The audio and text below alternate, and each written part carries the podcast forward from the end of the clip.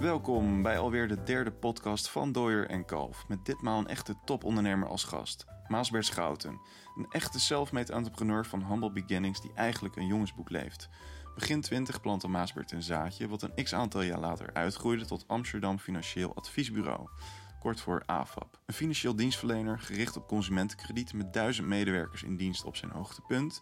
En waarbij AFAP fungeerde als hoofdsponsor van voetbalclub Vitesse. Maasbert noteerde hoog in de quote met een geschat vermogen van 334 miljoen euro. En het leven lacht hem toe. Maar net zoals iedereen word je gevormd door de ups en downs in het leven. En zo ook Maasbert. AFAF verkeerde rond 2009 in financieel zwaar weer waarop alle bedrijven werden overgenomen of failliet werden verklaard. Met zijn laatste pensioenvoorziening, notabene een paar ton, belde het noodlijdende Vitesse of Maasbert de club draaiende kon houden. En zo kreeg hij plots 100% van de aandelen in handen en werd hij eigenaar doordat de club een kortlopende schuld niet op tijd terug kon betalen. Deze risicovolle investering pakte gelukkig goed uit. In 2010 verkocht Maasbert de club aan de Georgiër Merab Jordania. En hiermee is Maasbert een van de weinigen die echt geld heeft verdiend aan een voetbalclub. En zoals verwacht, bloed kruipt waar het niet gaan kan. En sindsdien is Maasbert actief in de private equity. Momenteel is hij CEO van Maas Invest NV, waar hij groeikapitaal verstrekt en voorziet in management buyouts in het MKB-segment. Verder is Maasbert lid van de advisory board van het succesvolle Main Capital Partners en is hij Baron of Entrepreneurship aan de Universiteit van Harvard. Ook is hij een echte familieman, hij is getrouwd en heeft vijf kinderen. Is Maasbert niet in Amsterdam, kunnen we hem vinden in zijn penthouse in Mallorca of in zijn monumentale villa in het Gelderse Elst. Het gesprek is opgenomen bij Maasbert thuis in Amsterdam. Nou, gevoel voor smaak heeft hij, want zijn grachtenpand, daar kijken je ogen uit. Enfin, we trappen af met het recente Silicon Valley Bank debakel. Als private equity investeerder investeert Maasbert uitsluitend met eigen centjes, zoals hij het zelf verwoordt. En hiermee staat zijn visie dus haaks op dat van heel veel durfinvesteerders, die goedkoop konden financieren tot voor kort met vreemd vermogen door een vrijwel historisch lage rentestand. Nou, ik ben heel benieuwd hoe Maasbert deze soap heeft gevolgd. zichzelf staande casus is. Ehm, eh, het uitzetten van de gelden is natuurlijk ook niet echt slim. Eh, klassieke fout. Ja. Kort geld eh, beschikbaar kunnen, oh, kort, oh, sorry, kort geld eh, nodig kunnen hebben en al lang uitzetten is natuurlijk niet een eh, prettige match. En dat gaat goed zolang als je niet een bankrun krijgt. En die is natuurlijk met name ontstaan doordat ze heel eenzijdig waren qua klantenbestand. Dus ik denk wel dat eh, SVB ehm, echt een uitzonderingssituatie is. En dat de, dat, dat, de, dat de markt wat overgereageerd heeft door eh, eh, nu te suggereren dat het banksysteem eh, onder druk staat. Daarnaast is natuurlijk eh, in Europa dit ook niet eh, zo mogelijk als in de States, omdat die. eh, eh, omdat onder Trump dat toezicht naar beneden gelobbyd is. Hè, dat is onder de 250 miljard de toezicht verlicht is. Eh, waardoor, eh, denk ik, in Europa het niet zo had kunnen ontstaan. Ja. Is dat ook eigenlijk de reden waarom je uitsluitend met eigen geld investeert en niet met eh, vreemd vermogen? Ehm, nou ja, alleen met eigen geld, eh, dat is zo. Ehm, ehm, het, is ook, het is in mijn wereld ook niet zo makkelijk om te leveragen. Eh, Als je in publieke eh, effecten investeert, dan kun je een Lombard loan trekken en kun je tot de twee derde van wat je hebt aan, eh, aan aandelen op de, eh, op de markt eh, belenen. In mijn wereld werkt dat niet zo. Dus ik investeer met eigen geld. Inderdaad is dat eh, equity, is dat geen, eh, geen geleend geld. En, ehm, ehm, maar wat ik met name bedoelde aan te geven dat ik met eigen geld investeer, is dat veel investeringsmaatschappijen slash fondsen zoals ik eh, geld ophalen eh, bij eh, vermogende mensen. Eh, en dat vervolgens voor hen gaan investeren. En ik investeer mijn eigen middelen. Oké. Ehm, dus ik denk dat dat eh, Ja. wellicht voldoende antwoord op je vraag is. Ja, zeker. Nou ja, goed, de meeste analisten en economen die beweren natuurlijk dat het renteaspect heel belangrijk is in de private equity. je ook hebt zo. natuurlijk gewoon oplopende rente en je hebt heel veel bedrijven met leningen, et cetera. Maar dat is wel zo. Hè. De bedrijven waar ik in investeer, eh, investeren we over het algemeen met een groep investeerders via een private equity fonds. Eh, en in die ondernemingen die worden gekocht, eh, wordt meestal wel leverage aangebracht. Oké. Dat geeft ook een boost op je equity return. Dus, dus ehm, eh, ja, hoe leg ik dat, eh, hoe leg ik dat zo, zo goed mogelijk uit? Mijn investeringen, de gelden die ik investeer, uh, investeer, ik, investeer ik doorgaans via fondsen, via private equity fondsen. Dan koopt een groep, dat is bijvoorbeeld een fonds van 100 miljoen, die 10 bedrijven koopt van ongeveer 10 miljoen. Uh, maar de bedrijven die gekocht worden met het fonds, dat zijn dan bijvoorbeeld bedrijven die 20 miljoen enterprise value uh, waarde vertegenwoordigen, waarvan ongeveer 10 miljoen uh, lening wordt aangetrokken in die portfolio-onderneming en de andere 10 miljoen wordt als equity ingebracht. En die equity inbreng doe ik mee. Ja. Betekent wel dat, dat er dus wel degelijk gebruik gemaakt wordt van leverage in de, in de private equity wereld. En dat die leverage ook een uh, component is van de, van de waardegroei. Mhm. Maar zie jij nog verdere beren op de weg de komende jaren? Want 2023 is natuurlijk niet heel rooskleurig in de venture capital wereld. Um, wat voorzie jij met dat renteaspect? Nou, enerzijds denk ik dat je venture capital en private equity ook wel moet uh, onderscheiden. Venture capital is natuurlijk business waar uh, nog een, sprake is van burn rates, hè, waar mhm. meer cash uitgaat dan erin gaat. In private equity wordt met name geïnvesteerd in winstgevende bedrijven.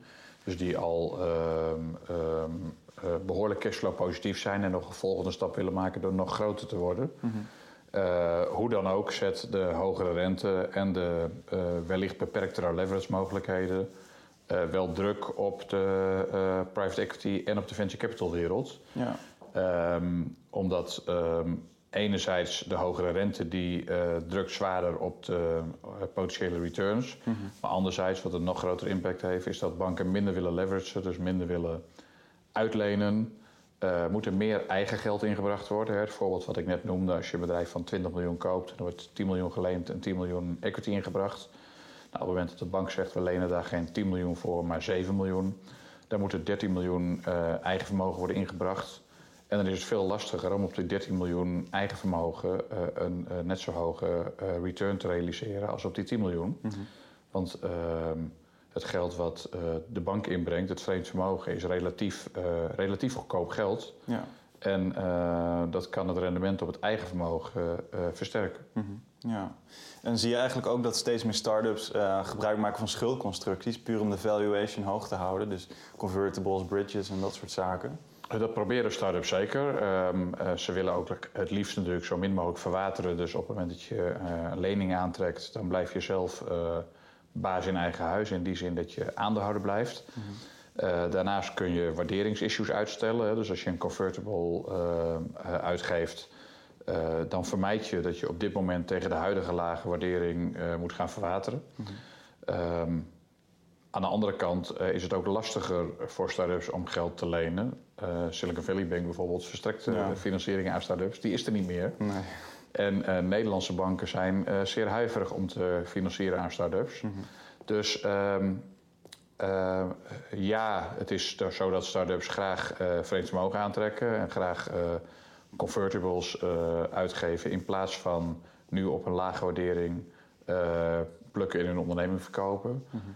Maar het is wel moeilijker dan het geweest is om dat ook te effectueren. Ja. Want die, uh, de fundingmarkt is echt veranderd. Ja, zeker. Ja, goed, jij weet natuurlijk als geen ander wat ondernemersrisico betekent. En wat denk jij als je hoort dat dus een start-up bank... Um, ja, gewoon daar is weer sprake van een bail-out. Dus de overheid staat garant voor de schulden. Hoe kijk je er eigenlijk naar? Dat de belastingbetaler dus opdraait voor durf-investeerders... En een bank die heel erg risicovol bezig is geweest. Ja, het is heel dubbel. Uh, want dat zou eigenlijk niet zo moeten zijn in de ideale wereld. Aan de andere kant uh, denk ik dat we wel uh, geleerd hebben van vorige bankencrisis. Dat als je niet ingrijpt, mm -hmm. de schade nog groter is. En dat je ook zag dat de schade onderaan de streep meevalt. Ja. want ja, het kost geld, maar ehm, in een aantal situaties uh, bij Egon en volgens mij ook bij ING uh, eh, heeft het de staat geld opgeleverd. En bij ABN AMRO heeft het wat gekost. Maar per saldo denk ik dat de schade voor de belastingbetaler... Uh, hmm. qua wat in de banken geïnjecteerd is... en wellicht ook in de toekomst zou moeten worden... uiteindelijk vaak te overzien is. Terwijl de economische schade bij niet ingrijpen vele malen groter is. Mm -hmm, zeker. En er stond uh, ook uh, interesse in de leningportefeuille van uh, eh, SVB. Je had natuurlijk Apollo, Carlyle, KKR. Um, voorzie jij daar nog iets in dat dus um, private equity fondsen interesse hebben... dus op basis van distressed debt eigenlijk overnames gaan doen? Dus eigenlijk gewoon de schulden overnemen van risicovolle banken, dat soort. Ja, om dan vervolgens, als ze in default komen, het bedrijf naar zich toe te trekken. Ja, dat ze dan gewoon heel goedkoop eigenlijk start-ups en dat soort bedrijven onder hun beheer krijgen. Nou ja, ik, nogmaals, hè, SVB is natuurlijk een vrij geïsoleerde casus. Er zijn, niet, er zijn geen andere banken, ik denk zelfs wereldwijd niet, die zo geconcentreerd in in deze start-up uh, investeren. Mhm. Dus ik denk ook niet dat die opportuniteit... Ik denk dat het een eenmalige opportuniteit is. Dat je niet zegt, nou gaat, ga je vaker zien dat dit soort portefeuilles verkocht worden. Want dergelijke portefeuilles zijn er denk ik niet meer... behalve bij de Silicon Valley Bank het geval was. Mhm. Dus... Um, maar het is zeker zo dat hun interesse enerzijds is omdat ze natuurlijk... ja, zoals altijd, dit soort partijen hopen op het goede moment te kunnen toeslaan en dan voldoende middelen te hebben en dan voor ja. op de eerste rang te kunnen zitten. Mm -hmm. En anderzijds uh, uh, het wellicht ook een tool kan zijn om goedkoop een, uiteindelijk een equity stake te verwerven in interessante ja. start-ups. Mm -hmm. ja. ja. Nou goed, nu even een stukje over de wereld van de private equity en ook over jouw fonds, Maas Invest. Um, ik heb gemerkt, er bestaan echt heel veel misconcepties over private equity. Je hebt mensen die het aanspreken van het uh, kapitalisme noemen, dat soort uh, termen. Ja. Um, kun je uitleggen wat uh, private equity voor een rol speelt binnen de economie? Ehm, nou, ik denk een heel belangrijke rol, omdat er zijn veel meer bedrijven niet beursgenoteerd dan wel. met name ook in het mid-market en lower mid-market segment. Mm -hmm. Uh, uh, ik denk ook dat inderdaad de, de, de uh, sprinkhanen-discussie ja. vaak wat afleidt van wat private equity echt doet. Hè? Want private equity mm -hmm. investeerders willen maar één ding, die willen groeien. En dat doen ze niet met name door te saneren, maar dat doen ze met name door te investeren, door topline groei te bewerkstelligen. Mm -hmm. En topline groei bewerkstelligen lukt alleen door meer werkgelegenheid te bieden. Um, dus ik denk dat private equity heel goed is in het uh, uh, focus aanbrengen bij een onderneming. In het kijken waar uh, het geld wel en waar het niet verdiend wordt. En mm -hmm. in de focusgebieden waar het geld verdiend wordt, veel geld te investeren. wat vaak ook een, een, misconceptie is, is dat private equity helemaal geen geld uit de onderneming haalt. Private equity laat juist het geld zitten in de onderneming, waar bestaande aandeelhouders vaak zeggen... we willen elk jaar uh, zoveel mogelijk dividend onttrekken... om daar een uh, zeilboot van te kunnen kopen. Ja. Wil private equity zegt juist van we kopen nu een bedrijf... we gaan maximaal waarde creëren. Mhm. En ja, we willen straks ook uh, weer geld terug... maar dat doen we na vijf jaar, zes jaar, zeven jaar... als we de onderneming verkopen. Ja. En dan willen we een multiple van drie of vier gerealiseerd hebben op onze investering... En, mhm. Ehm, verkopen we het bedrijf weer aan een, een nieuwe, liefst strategische eigenaar. Um, en uh, de waarde die we gecreëerd hebben, uh, komt dan, vloeit dan alles terug. Mm -hmm. Maar in de periode dat een bedrijf um, in de portefeuille is van een private equity onderneming, wordt juist volop geïnvesteerd. blijven de middelen die, die verdiend zijn in de onderneming juist terugvloeien mm -hmm. om maximaal waarde te creëren. En dat gebeurt zowel organisch, de organische groei, als ook inorganisch door middel van het doen van eh, add-ons, uh, overnames. Ja. ja. En um, ja, die waardecreatie, daar worden alle middelen voor aangewend.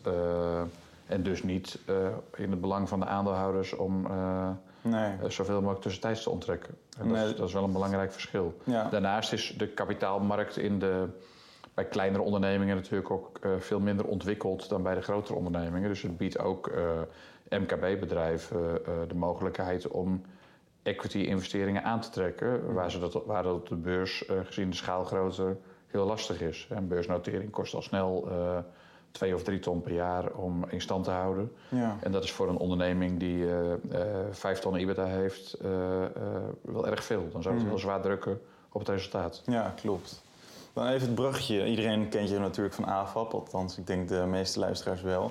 Um, hoe ben je eigenlijk zo in de private equity gerold? Want het is natuurlijk wel een heel gesloten wereld, althans dat denk ik als buitenstaander. Um, ben je daarin echt autodidact of hoe ben je daar precies ingerold? Ja, daar ben ik echt ingerold en heb ik me ook uh, autodidactisch ontwikkeld. Okay. Uh, het is zo dat ik uh, na mijn AFA-periode en na de verkoop van mijn aandelen in Vitesse wat centjes had. En um, nou ja, me ben gaan oriënteren wat ik daarmee zou kunnen doen. Ik realiseerde me dat ik nog best jong was.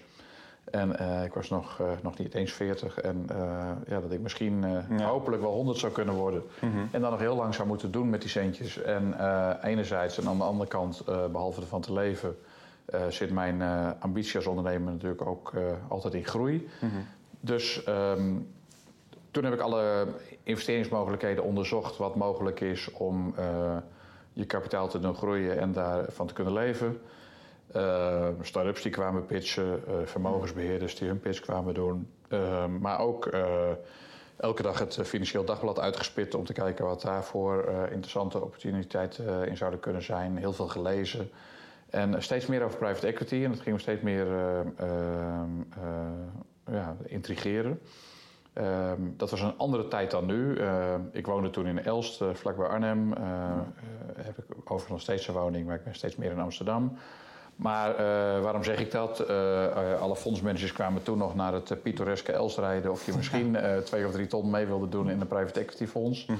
Waar het nu zo is dat diezelfde fondsmanagers... die heel succesvol zijn, een goed track record opgebouwd hebben... Mm veel meer kapitaal kunnen aantrekken dan ze kunnen toelaten in het fonds. Dus uh, ze zullen zeker niet naar Elst rijden of je een paar ton mee wil doen. Ja. Uh, het is nu meer. Um, uh, ja, het is nu meer het feit dat je goed gepositioneerd bent in de private equity wereld. Dan mag je meedoen in de betere fondsen, omdat je daar toegang hebt en netwerk hebt. Mm -hmm. Nou, dat heb ik gelukkig opgebouwd in de loop der jaren. dus ik ben eigenlijk achteraf, net op het goede moment, dat is meer geluk dan wijsheid. Want dat wist ik toen natuurlijk ook niet. Op het goede moment in die wereld terechtgekomen, heb me daarin verdiept, ben gaan realiseren en begrijpen op welke manier private equity waarde creëert en wat de risico's zijn. En ehm, ja, in mijn optiek is er geen enkele andere assetklasse waar de verhouding risk-return zo goed is als in private equity. Mm -hmm. En ehm, ja, ondernemer als ik ben, uh, zeg ik dan niet van nou ik ga een portefeuille gespreid opbouwen, een beetje pandjes, uh, ja. een beetje beursgenoteerde ondernemingen en uh, een stukje in private equity, wat initieel wel mijn idee was. Mm -hmm. Nou niet die panden, want daar heb ik niet zoveel mee, maar wel met meer een verhouding tussen publiek en privaat, private investeringsportfolio. Maar um, al snel besloten dat, ehm, eh, dat ik uh, vol voor de private equity uh, kant ga. Omdat ik denk dat daar de verhouding risk-return veel beter is dan bij publieke ondernemingen. Ja. In mijn perceptie is ook alle informatie die bekend is verdisconteerd in de koers. En juist bij private equity kun je nog kennisvoorsprong opbouwen in bepaalde marktsegmenten, in bepaalde uh, type ondernemingen, in structurering van deals. En ik denk als je daar handig in bent, kun je veel meer waarde genereren dan sec zeggen. Ik probeer de aandelenmarkt te volgen of ik probeer daar interessante stocks te pikken. Omdat, ja, nogmaals, wat ik al net aangaf, alle informatie is verdisconteerd in de koers. Dus, ja. dus per definitie zit de koers heel dicht bij de werkelijke waarde. Terwijl bij private equity kun je vaak ook uh, belangen verwerven mm -hmm. en uh, zodanig structureren dat je voor uh, een relatief lage ticket veel waarde kunt, kunt, kunt in huis kunt halen. Ja. Dus um, inmiddels is eigenlijk iedere euro die ik liquide heb, gaat in private equity. Okay. van mijn totale vermogen zit meer dan 90% in mijn private equity portefeuille. -hmm. Dat is heel veel. Dat is volgens de ja. allocatietheorie ook zeker niet verstandig. Nee. Maar ik zit daar als ondernemer in. Ja. En, het belangrijkste risico is, het, denk ik, het liquiditeitsrisico. Omdat private equity is natuurlijk minder liquide dan mm -hmm. beursgenoteerde effecten. Anderzijds is het ook minder volatiel. Dat, daar slaap ik ook lekker erbij. Ja. En uh, wat heel belangrijk is, is liquiditeitsmanagement. Dus daar stuur ik ook uh, uh, permanent op om exits en capital calls zo goed mogelijk op elkaar te leggen. En te zorgen dat ik, ik doe het inmiddels al zo lang dat ik vanuit mijn exits uit mijn bestaande portefeuille weer nieuwe commitments kan mhm. financieren. En um, nou goed, dan is dat een heel belangrijk onderdeel. Behalve natuurlijk ehm, uh, goede judgments op uh, nieuwe opportunities. Om ook liquiditeitsmanagement zo goed mogelijk te bewaken. Mhm. want naar mijn mening is een investeerder met heel veel cash geen goede investeerder. Want die heeft te weinig opportuniteit, waardoor hij te veel doodgeld aanhoudt. Mhm. En nou, ik denk dat ik wel een goede investeerder ben. En dat betekent dat er permanent spanning staat op, op liquiditeit en opportuniteit. Omdat ik iedere dag wel een aantal interessante opportunities krijg, maar uh, ja, moet kiezen om mijn uh, schaarse liquiditeit zo uh, goed en efficiënt mogelijk in te zetten. Mm -hmm. Ja, dan nu over een stukje op de art of the deal. Um, ik ben heel erg, belang, heel erg benieuwd, moet ik zeggen, um, hoe jij je fondsen selecteert voor Maas Invest. Want het lijkt mij, jij zit natuurlijk voornamelijk in een MKB-bedrijf, wat ik heb gelezen. Mm -hmm. um, ja, mij lijkt het heel erg moeilijk om dan concrete cijfers te kunnen vinden en daarop te kunnen bouwen. Ga je dan heel erg uit van gut feeling? Of? Uh, nee, nee, ik denk nee. dat dat wel een, een, een, misverstand is. Ik denk dat, dat inderdaad de gemiddelde ondernemer doet heel veel op gut feeling. Uh, ik denk dat ik uh, inmiddels meer investeerder ben dan ondernemer. Dat betekent dat je... want een, een, een, typische ondernemer die gisteren een bedrijf verkocht heeft... die gaat een beetje investeren. Die zie je inderdaad vaak het op zijn onderbuikgevoel doen... Maar dat gaat ook vaker fout dan goed. Mm -hmm. uh, veel ondernemers die een bedrijf verkocht hebben zeggen tegen mij van ja, je bent al zoveel jaar investeerder, verdien je daar geld mee dan? Want uh, ik heb mijn bedrijf verkocht en uh, mm -hmm. ben gaan investeren, maar ik ben bijna alles kwijt. Of het heeft me in ieder geval ja. veel meer gekost dan opgeleverd. Ja. Maar dan zie je vaak dat die investeren noemen zij van ik sta op de golfbaan en ik doe leuke dingen en ik mm -hmm. lig op mijn zeilboot in Zuid-Frankrijk en af en toe als mijn achterneefje een app wil bouwen, dan steek ik daar een ton in. En ja. um, iets wat toevallig op mijn pad komt, doe ik dan. Nou ja, goed, dat is niet echt gestructureerd investeren. Dat is meer ja. gedreven door het toeval. ik denk als je echt investeert, dan bouw je dealflow op. op basis van die dealflow kun je goed benchmarken, want je hebt veel dealflow nodig om goed vergelijk te kunnen maken. Ik denk in de Nederlandse private equity markt dat er maar heel weinig mensen zijn die uh, daar zo diep in zitten uh, als dat ik erin zit. Dat betekent dat ik ook bijna alle opportunities in, uh, in de Nederlandse PE-markt op mijn bureau krijg. Mm. En dat je dus ook goed kunt vergelijken en niet per ongeluk iemand op je pad komt die met iets komt dat best aardig klinkt en dat dan maar doet. Ja. Um, ja, waar beoordeel je private equity fondsen op? Ehm, in de eerste plaats natuurlijk op track records. Dat is niet altijd het geval, want ik doe ook wel eens first-time funds. En dan probeer je een track record te uh, construeren vanuit uh, historische uh, werkkringen die, die de fondsmanager dan, dan heeft. Mm -hmm. Maar ook op basis van de eerste bedrijven in portefeuille die zijn geacquireerd. Daar doe je dan een judgment op van hoe, welke bedrijven zijn er gekocht, hoe ontwikkelen die zich, tegen welke deals zijn die verworven, hoe ziet de forecast eruit, is die reëel. In ieder geval, beoordeling is eigenlijk altijd op basis van uh, uh, track record, kwaliteit fondsmanagement, kostenstructuur mm-hmm. en um, focus, het aandachtsgebied. Um, en of dat enerzijds een interessante investeringsfocus is en anderzijds ook of die goed past binnen mijn totale portefeuille. Ja. Ik investeer in ongeveer 70 private equity fondsen, dat is heel veel.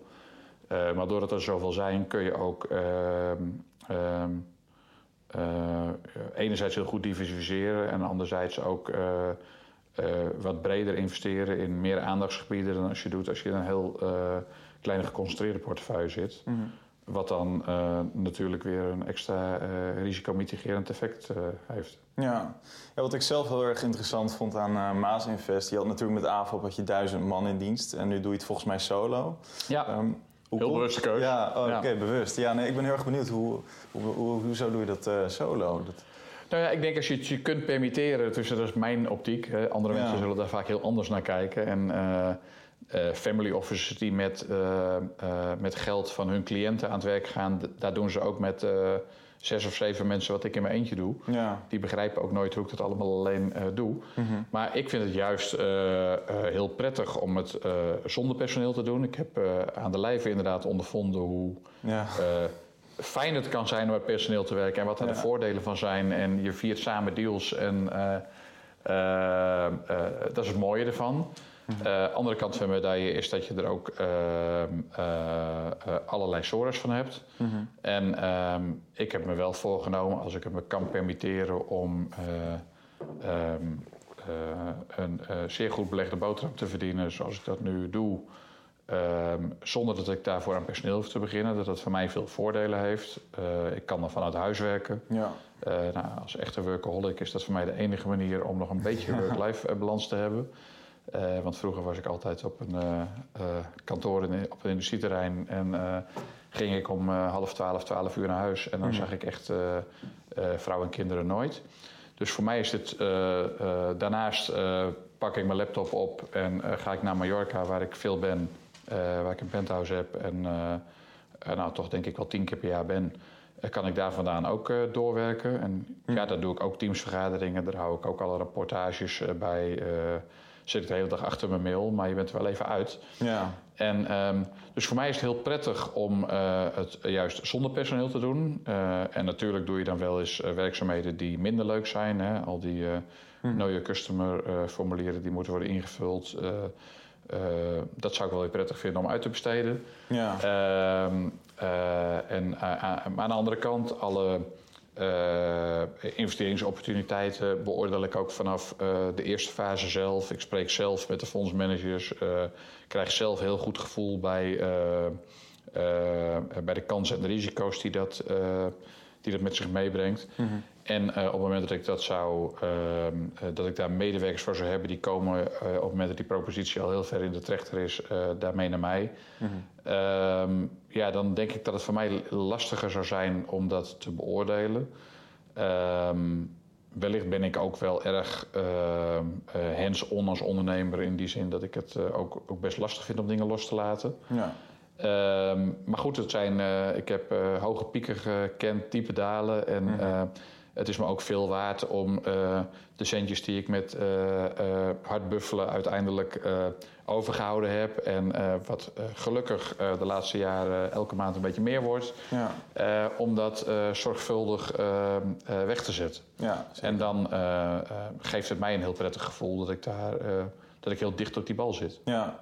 Ja, absoluut. En globaal gezien, hoe ziet de portefeuille van Maas Investor ongeveer uit? Wat voor soort MKB-bedrijven moeten we dan denken? Ik las volgens mij Amslot. Um, ja, uh, dat zijn meer de consumentengerichte ja. bedrijven. Ja, ik zit in, ja. uh, indirect in uh, bijna 350 bedrijven, dus dat is heel ja, veel. Ja, niet normaal. Ehm, dat lukt ook omdat ik ervoor gekozen heb om indirect met name te investeren. Heel veel mensen, zoals ik, die zetten dan hun eigen investment firm op met uh, uh, vijf of zes of zeven mensen. En die gaan zelf uh, direct in ondernemingen investeren. Mm -hmm. Ik kies er juist voor om indirect te investeren om het alleen te kunnen doen, maar ook om een goede spreiding in portefeuille op te bouwen en de beste mensen ja. in de verschillende segmenten voor me aan het werk te hebben. Mm -hmm. um, en um, um, ja, mijn focus ligt uh, echt op B2B uh, bedrijven. Ik heb wel wat B2C-achtige ondernemingen, zoals Amslot, uh, hm. Juwelier, Vincino, kindermodemerk. Ja. Maar de meeste bedrijven waar ik in investeer zijn minder bekend, zijn B2B SaaS-softwarebedrijven. Mm -hmm. Dat vind ik eigenlijk de mooiste business, omdat dat heel schaalbaar is en recurring. Ja. Um, software op abonnementsbasis, waarbij het heel voorspelbaar is wat de kaststroom is en waarbij vaak heel veel groeiopportuniteiten zijn, zowel organisch als ook inorganisch met uh, buy and build. Um, dus mijn portefeuille is best breed, best breed, en gespreid. Daar kies ik ook bewust voor, hè, want wat ik al eerder aangaf, van mijn vermogen zit ruim 90% in private equity. Dat klinkt heel eng, maar ik denk dat dat heel veel minder eng is dan het lijkt, omdat binnen die private equity portefeuille ben ik heel goed gespreid. Ongeveer twee derde van mijn portefeuille is in later stage lower mid-market bedrijven. Dat zijn winstgevende bedrijven waar mhm. al veel cashflow wordt gegenereerd met als doelstelling om die nog groter te maken. Ongeveer 10% is geallockeerd in biotech en pharma. Dus zeg maar, plat gezegd medicijnontwikkeling bijvoorbeeld. Mm -hmm. Uh, een procent of 15 in scale-up groei. Uh, eigenlijk allemaal bedrijven die nog niet te waarderen zijn op EBITDA, maar op omzet. Ja. Vind ik een stuk lastiger, want Klopt. van nature investeer ik een stuk liever in bedrijven die winstgevend zijn, die ik op een EBITDA-multiple kan waarderen. Mm -hmm. Maar in groeiende scale-up bedrijven is op dit moment wel opportuniteit. dan met name in recurring business. In bedrijven die met een burn rate die geen recurring business model hebben, investeer ik eigenlijk niet. Maar alleen in bedrijven met een uh, MRR, monthly recurring revenue, in SaaS-software meestal. Ja. En uh, daar zie je wel voorbeelden van bedrijven die uh, heel erg hard afgestraft zijn, die een jaar geleden tien of elf keer uh, de jaaromzet kosten en nu drie of vier keer. Mm -hmm. en dat zijn onderliggend vaak heel sterk groeiende bedrijven waarbij je best goed kunt voorspellen op welk moment die negatieve burn rate in positieve cash eh, vertaald zal worden. Ja. En om de onderneming daar te brengen, is dan nog een stukje investering nodig. Uh, maar goed, er zijn wel vaak kansen om uh, uh, zeg maar vijf of zes keer je investering terug te verdienen in een relatief korte periode. Mm -hmm. En dat is op dit moment wel interessant. Ja. En dan nog een paar procent van mijn portefeuille zit in secondaries, zoals dat heet. Dus dat zijn fondsen die uh, met een discount uh, portefeuilles kopen van, uh, van anderen. Mm. Um, ook heel interessant, er is op dit moment ook heel veel opportuniteit in. Dus um, ja, mijn portefeuille is eigenlijk heel goed gespreid met een focus op winstgevende bedrijven die al in een fase verder zijn. Ja. heel weinig start-ups. Start-ups is minder dan 1% van mijn totale portefeuille. Mm soms komt er iets langs waarvan ik denk van nou, ik kan, uh, ik kan het toch niet laten om het te doen, zou ik bijna zeggen. En dan doe ik wel eens een ton mee in een uh, bedrijf in een hele vroege fase. Maar dat is echt heel hoogst uitzonderlijk, want normaal gesproken concentreer ik me helemaal op mm later stage winstgevende bedrijven. Ja. En op wat voor soort rendementen aas jij ongeveer per jaar? ik aas op een rendement van 25% netto per jaar. Oké. Dat is me ook gelukt de laatste 10 jaar om dat te realiseren. Mhm. Uh, is heel hoog, is ook hoger dan in de private equity markt te doen gebruikelijk. Maar goed, uh, dan verdien ik mijn management fee ook nog terug. Ja. uh, dus dat is weer mijn doelstelling, ja. om te outperformen. -hmm. is me ook gelukt en is ook mijn doelstelling voor de komende tien jaar. Of het gaat lukken om dat te realiseren in de huidige markt Weet ik niet, maar ik blijf de lat hoog leggen. Mm Betekent wel concreet dat, uh, die, die, compounded interest uh, gaat natuurlijk heel hard. Eindjes zijn niet voor niks, uh, het is het achtste wereldwonder. Mm -hmm. En ehm, dat gaat met een rendement van 10% per jaar al hard, maar met 25 helemaal. want dan is 1 euro na 10 jaar 9 euro. En nou, mijn doelstelling is dus om over 10 jaar uh, negen keer te hebben wat ik nu heb. Ja. En als dat niet helemaal lukt, als dat zes of zeven keer uh, zoveel wordt, dan is het, uh, vergaat de wereld ook niet. Nee. Maar dat, is wel mijn doelstelling. Hè. Mijn doelstelling is om een, in vijf jaar een netto money multiple van drie te realiseren. En dat correspondeert met een IRR, een rendement netto na aftrek van alle kosten die private equity rekent, mm -hmm. van 25 procent. Ja. En uh, dat is me de laatste tien jaar gelukt. En um, ik ga er alles aan doen om dat de komende tien jaar uh, ook te realiseren. Ja. Ik denk dat uh, nog scherpere keuzes. Um, um, ja, dat er nog scherpere keuzes voor nodig zijn. De laatste tien jaar was natuurlijk veel rugwind. Mm -hmm. heel veel bedrijven, zelfs als er nauwelijks waarde gecreëerd was, waren na een paar jaar automatisch tussen aanleidingstekens al meer waard, omdat de multiples gestegen waren. Dus een bedrijf wat je voor zes keer IBEDA kocht, was opeens uh, na drie jaar acht keer IBEDA waard. Terwijl er helemaal niet zoveel veranderd was. Maar omdat de rentestand zo laag was, omdat uh, het TINA-effect, uh, er is no alternative, stroomde heel veel geld naar vastgoed, naar private equity ja. en natuurlijk ook naar beursgenoteerde ondernemingen. Mm -hmm. en werden ook bedrijven die intrinsiek helemaal niet zoveel meer waard waren, automatisch meer waard. Nou, die rugwind zal de komende tien jaar een heel stuk minder zijn, verwacht ik. En dan betekent het dus echt dat je uh, het echt weer van groei moet hebben. En uh, dat het nog scherper is om te selecteren welke bedrijven je voor uh, relatief interessante multiples kunt kopen in segmenten die, ehm, die naar alle waarschijnlijkheid de komende jaren sterk blijven groeien. Dus in die segmenten moet wel de rugwind zitten. Mm -hmm. En ehm, nou ja, dat is dus denk ik de kunst van private equity in de komende jaren. Dan ja. wordt niet in de eerste plaats een financieel spel met hoe koop voor een bedrijf scherp, hoe kunnen we het vervolgens gunstig structureren en optimaal financieren. Mhm. En dan gaan we aan de zijlijnen in Excel uh, uitrekenen hoeveel we kunnen verdienen. Maar ik denk dat het met name mouwen opstropen is en uh, uh, de onderneming supporten om, um, om, om, de groei te realiseren. Mm -hmm. En daarin te faciliteren. om, eh, om de returns te, te halen. Maar mijn eh, ambities eh, blijven hoog. En, Ja, eh, dat is alleen maar mooi. ik vind dat leuk. Ik zie het een beetje als een eh, kruising tussen Monopoly en schaken, wat ik de hele dag doe. Ja, En, ehm, maar goed, om ook die eh, returns te realiseren, ehm, vereist ook dat ik, eh, wat ik al eerder aangaf, heel eh, goed zicht heb op de cash. Dus als ik weet dat er eh, binnen nu en een half jaar eh, tien eh, grote exits aankomen, dan betekent dat dat er heel veel cash binnenkomt. Nou, die cash ben ik nu ook al aan het allokeren voordat ik, het, eh, voordat ik daadwerkelijk de exits binnen heb. ja, En niet eh, van, oh, er komt nu opeens veel geld op mijn rekening. Laat ik eens om me heen kijken wat de eh, opportuniteiten zijn. Maar het vereist wel permanent anticiperen op, op toekomstige cashflow. Omdat je alleen op die manier... kijk, het is mooi als je 25% rendement haalt. Alleen er zijn ook veel investeerders... minder ervaren private equity investeerders... die zeggen dan, nou, ik geef een commitment om voor 5 miljoen mee te doen in een eh, private equity fonds... Eh, ik hou die 5 miljoen cash op mijn bank aan, want het wordt de komende vijf jaar afgeroepen. Nou, als je dan eh 25% IRR haalt, maar eh, gemiddeld ben je de komende vijf jaar maar voor de helft eh, van je geld geïnvesteerd, omdat eh, je veel te veel cash aanhoudt, dan haal je netto eh, maar 12,5%. Nou, mijn doelstelling is om eh, eh, de cash waarvan ik weet dat die binnen gaat komen, alweer zo snel mogelijk aan het werk te zetten. ja, Om dan daadwerkelijk die eh 25% eh, norm ligt al heel hoog. Maar om dat over eh, zeg maar 99% van de middelen te realiseren is nog moeilijker.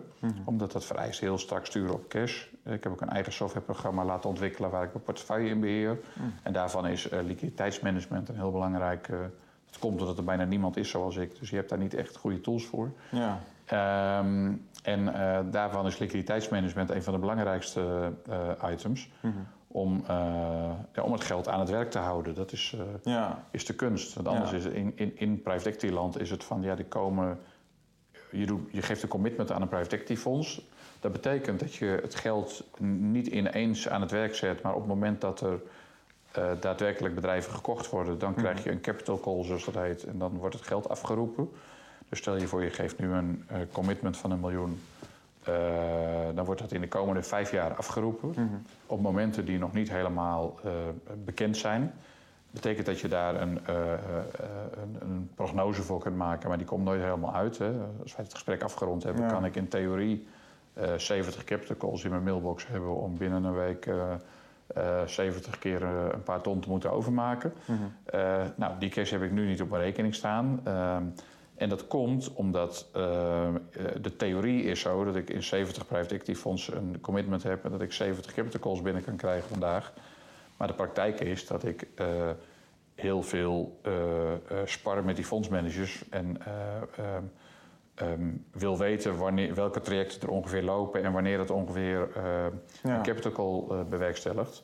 Zodat ik daar rekening mee kan houden met mijn, eh, met mijn cashplanning. Ja. Maar goed, hoe het gaat is dat je de komende de eerste vijf jaar is de investeringsperiode. Dan wordt er geld opgeroepen. Daarna is de desinvesteringsperiode. worden de bedrijven weer verkocht die in portefeuille zijn. Dat betekent dat de totale duur van een private equity investering eh 10 jaar is.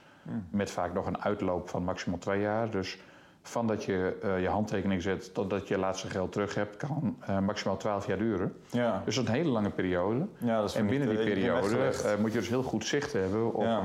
hoe die cash zich dan gaat ontwikkelen. ja, En als je zoals in mijn geval dat van 70 eh, fondsen op elkaar legt, dan ontstaat er een goed overview van wat gebeurt er dan Ja. cashmatig. En kun je ook maximaal inschatten op welk moment je weer eh, verantwoord nieuwe verplichtingen kunt aangaan. ja. En kunnen investeerders ook bij jou aankloppen? Vermogen de particulieren of vermogensbeheerders? Of... Het gebeurt best vaak dat ik eh, mailtjes krijg of mensen uit mijn netwerk vragen van mag ik niet met je meedoen? Want je hebt daar wel goed kijk op, althans naar hun inschatting. Ja. En eh, ik wil meedoen, maar ik kies er bewust voor. in het begin gaf je al aan, ik doe het alleen met eigen centjes. Nou, dat Ja. is dus eh, een heel bewuste keus. Mhm. Ehm, op die manier heb ik toch het gevoel dat ik vrije jongen ben. Ja. En alleen naar mezelf in de spiegel hoef te kijken op het moment dat iets niet goed gaat. Aan de andere kant mezelf ook een schouderklopje te geven als ik het goed gedaan denk te hebben. ja, Maar het feit dat ik zou verslag eh, zou moeten eh, uitbrengen aan derden, dat eh, houdt me tegen. ja, Er zijn allerlei softwarematige tools voor die het leven op dat gebied best makkelijk maken. Maar het is met name een psychologisch iets dat ik denk van nou, ik hoef nu ja, als ik nu een investeringsbesluit neem, hoef ik dat alleen aan mezelf uit te leggen. Ik ben mijn eigen IC, investeringscommittee. En dat vind ik prettig. En ehm, dat zou ik ook zijn als ik het met geld van derden deed, want dan zou ik dat nog steeds zelf besluiten. Ja. Maar dan moet je vervolgens wel ehm, gaan uitleggen waarom iets bijvoorbeeld meer tijd nodig heeft. Ik mhm. investeer bijvoorbeeld ook in een blockchain fund.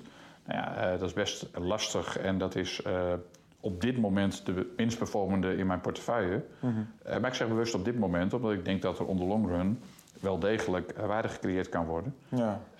maar zelfs als dat niet gebeurt, is dat ook maar één van de 70 fondsen in mijn portefeuille. En kunnen die andere 69 het ruimschoots goed maken. Ehm, en dat vind ik makkelijker en prettiger om aan mezelf te verkopen en mezelf uh, te dwingen om die portefeuille goed in balans te houden en uh, um, iets wat minder goed gaat uh, te doorgronden, dan om dat aan derden te moeten uitleggen.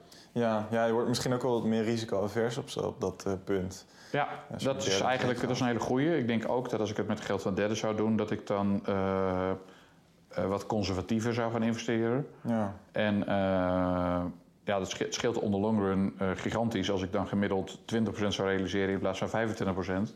Mm -hmm. uh, dan zou me dat op een termijn van 20 jaar, uh, denk ik, veel meer potentieel schelen in mijn, mijn rendement. Mm -hmm. dan wat ik zou kunnen verdienen door het ook met 30 te doen. ja. ja ja, zeker.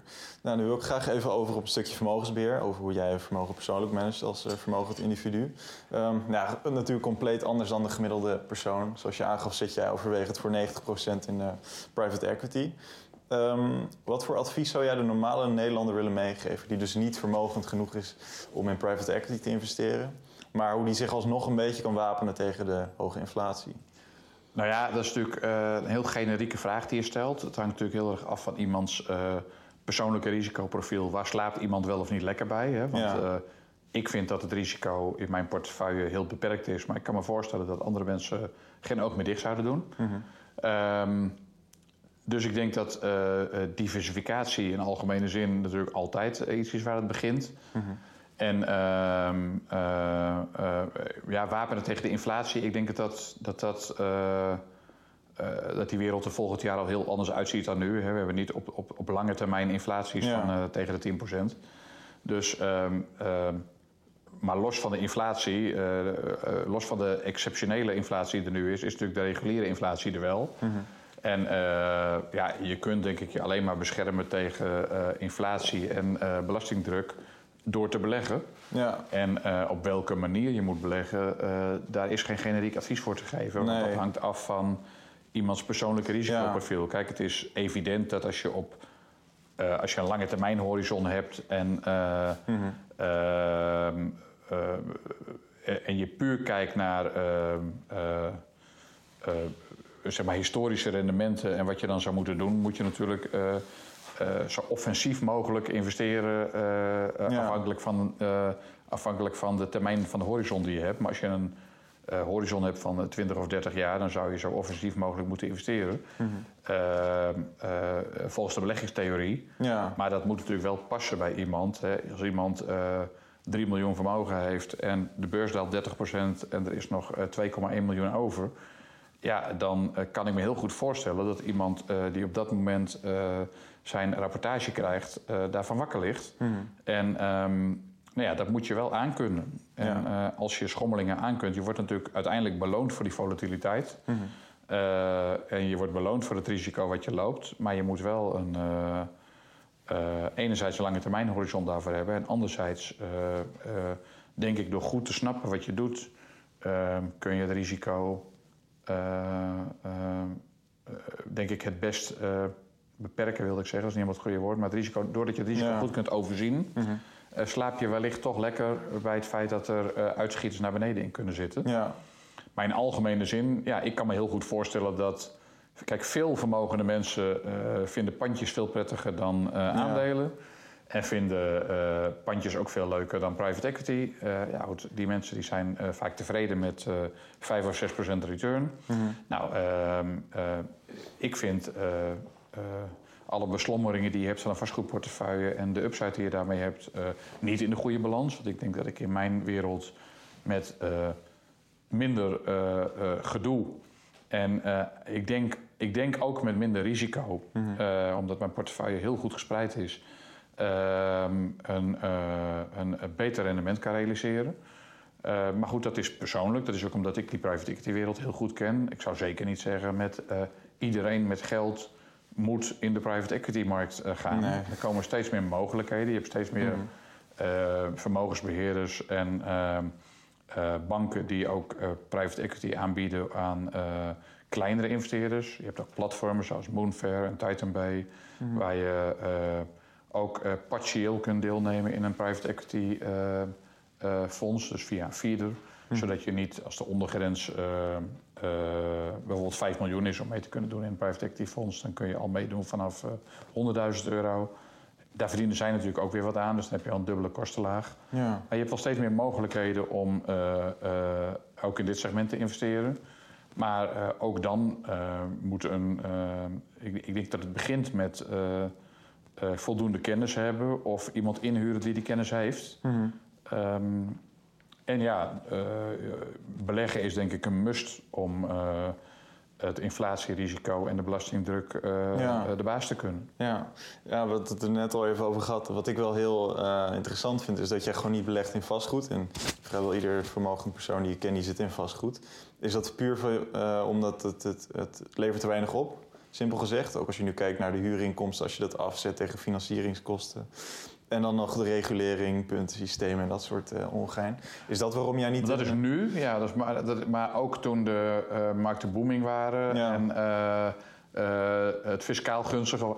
Mm zat ik er al net zo in. Ja, dus ik denk dat het meer in mijn natuur zit ik vind bedrijven leuk en interessant. En ik, vind, uh, ik zie ook in mijn portefeuille, ik zit in uh, eh, 350 bedrijven bijna. Mm -hmm. Ik zie eigenlijk, uh, dat zijn natuurlijk, is ook gevolg natuurlijk wel van de keuzes die je maakt en van het type bedrijf waar je in investeert. Mm -hmm. Maar in mijn portefeuille gaat eigenlijk nooit een bedrijf failliet. Misschien is er één keer een gefailleerd van de 350. dus dus um, dat risico wordt sterk overschat. Hè. Als je natuurlijk in start-ups investeert, is dat risico veel groter. Mhm. ik, kies, ik investeer ook bewust niet, uh, uh, in principe niet in start-ups, maar in uh, volwassen ondernemingen, omdat ik kies voor een risicoprofiel wat bij me past. dat ik ook zie dat je in latere fase ook exceptionele rendementen kunt realiseren. Mhm. Vaak zelfs wel beter dan bij start-ups of bij skill-ups. Dus, um, um, dus ik denk dat het risicoprofiel van mijn portefeuille uh, maar dat is mijn perceptie. Uh, uh, niet hoger en eigenlijk zelfs wel lager ligt dan bij een gemiddelde vastgoedportefeuille. Mm -hmm. Er is natuurlijk niet echt een gemiddelde vastgoedportefeuille, want of je in kantoren investeert of in woningen is ook nogal een verschil. Mm -hmm. Of je in logistiek vastgoed investeert of in ja, andersoortig Ehm, eh, of, je, of je recreatievastgoed investeert of in eh, logistiek is ook een heel verschil. Ja. Dus ik denk dat je niet uh, kunt zeggen van er is vastgoed is ook niet helemaal één categorie, maar binnen die categorie zijn natuurlijk ook allerlei uh, subcategorieën. Mm -hmm. Maar ik voel me minder zo lang bij vastgoed, omdat ik het een hoop gedoe vind. Ja. een dak wat lekt en een ja. lift die kapot is. En, ja, daarnaast is het op dit moment in de huidige markt ook fiscaal steeds lastiger. Uh, nou ja, we weten allemaal dat de vastgoedmarkt, de voorspellingen zijn ook niet dat de komende, uh, uh, de komende twee, drie jaar die markt hard omhoog zal gaan. Mhm. Maar natuurlijk zijn er best wel segmenten in vastgoed waar handige vastgoedjongens geld kunnen verdienen. Hè? Transformatie van kantoren in woningen. Um, ja, dat, dat, dat is natuurlijk, als je daar goed in bent, best wel business. Ja. Maar ik ben er niet goed in. Ik heb ook geen verstand van vastgoed. Ik vind het al heel eigenaardig dat iedereen die zijn bedrijf verkoopt en 10 miljoen op zijn bank heeft, meent verstand van vastgoed te hebben. Ja. Uh, omdat het lijkt zo simpel van, nou, je koopt een pandje, uh, al dan niet met de financiering van de bank erop. En uh, je zet daar huurders in. En ja, het is dan of buy and hold, of je gaat op een gegeven moment een portefeuille opbouwen en die weer trachten te verkopen. Mm -hmm. maar ik denk dat vastgoed investeren ook een vak is en dat ik dat mhm. vak misschien zou kunnen beheersen als ik me daarin vreet. Maar dat uh, heb ik eigenlijk nooit geambieerd, omdat ik uh, bedrijven veel leuker vind. Ja. Uh, bedrijven klinkt veel enger om in te investeren. maar goed, daar zie ik juist kansen in. Want omdat veel mensen daar een hoge risicoperceptie bij hebben, ehm, kun je daar ook een hoog rendement realiseren als je het wel doorgrondt. En ehm, ja, goed, dat, eh, eh, ik heb gemerkt dat ik daar dus eh, in staat ben om een hele goed belegde boterham te verdienen met een risico wat best beheersbaar is. Ja. En ehm, ik denk dat het in vastgoed onmogelijk is om on the long run year on year on year 25% netto rendement te realiseren. Ja.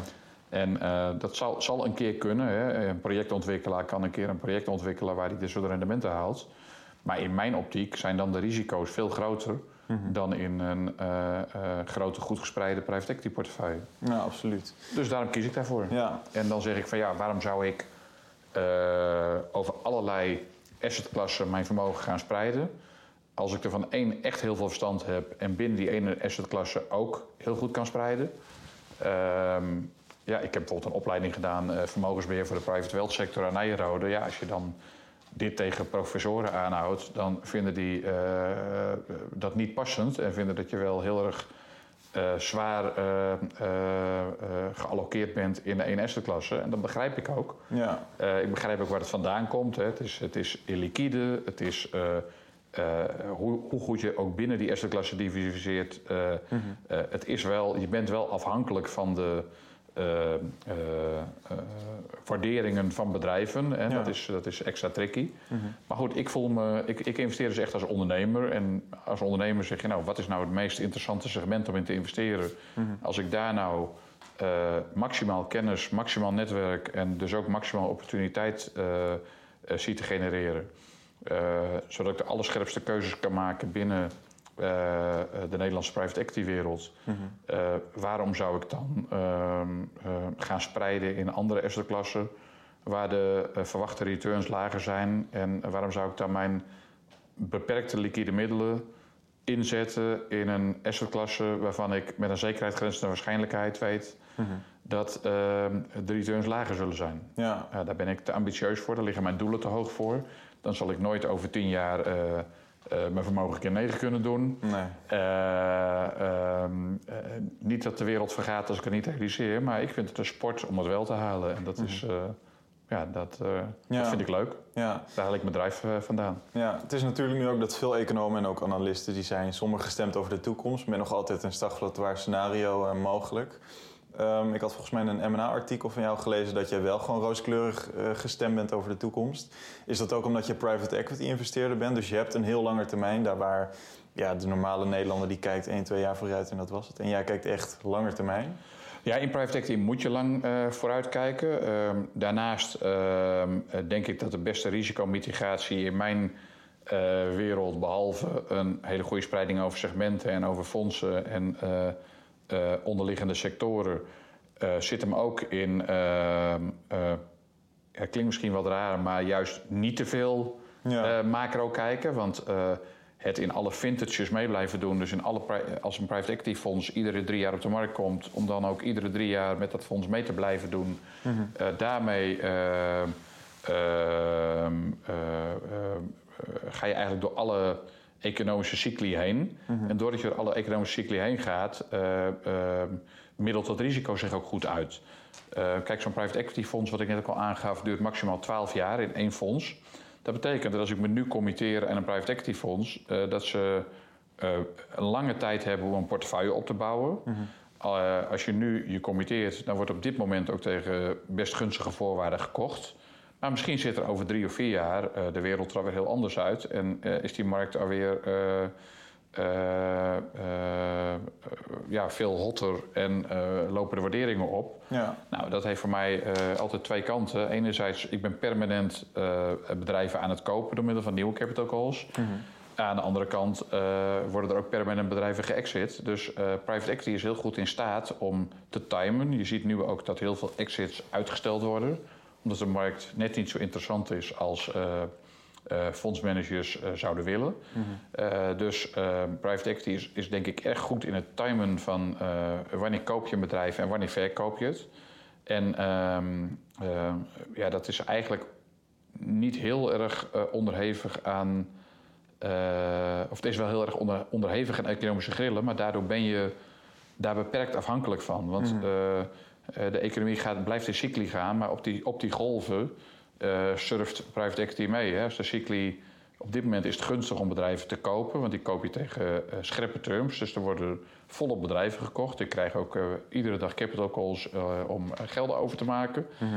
De exits gaan om een wat lager pitje. Maar als die markt over een half jaar, naar verwachting zal het een halfjaartje duren, misschien eh, iets langer, dat die markt weer eh, aantrekt. Er is heel veel dry powder in de markt van geld wat aan de zijlijn staat om eh, te moeten investeren. Mhm.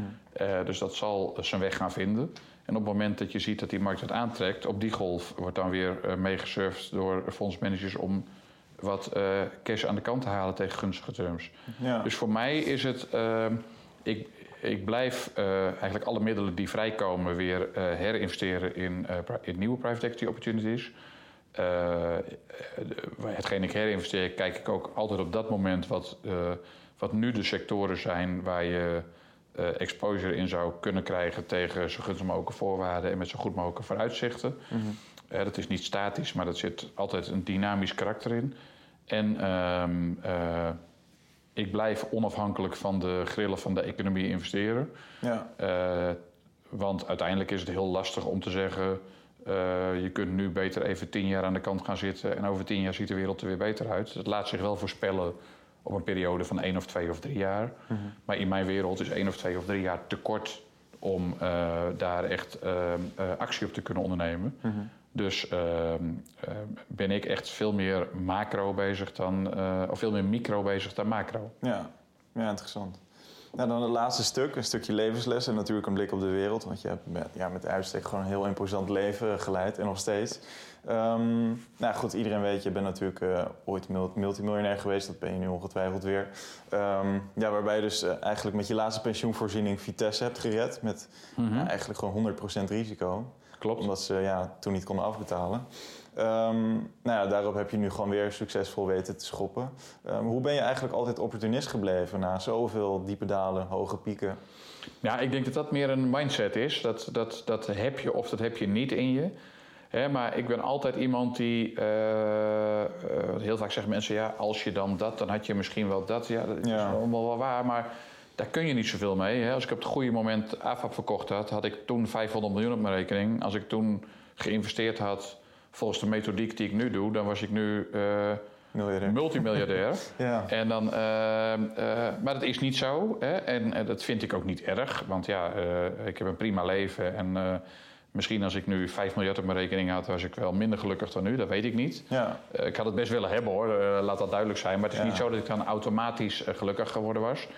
Ehm, ehm, maar belangrijker vind ik dat je altijd eh, blijft kijken van waar sta ik nu. Hè? En ik heb eh, met AFAP hele hoge pieken gekend. Hè? Eh, ik was op enig moment inderdaad honderden miljoenen waard op papier. En een jaar later was ik ongeveer nul waard op papier. Nou, ik kan me voorstellen dat andere mensen dat slecht zouden kunnen handelen.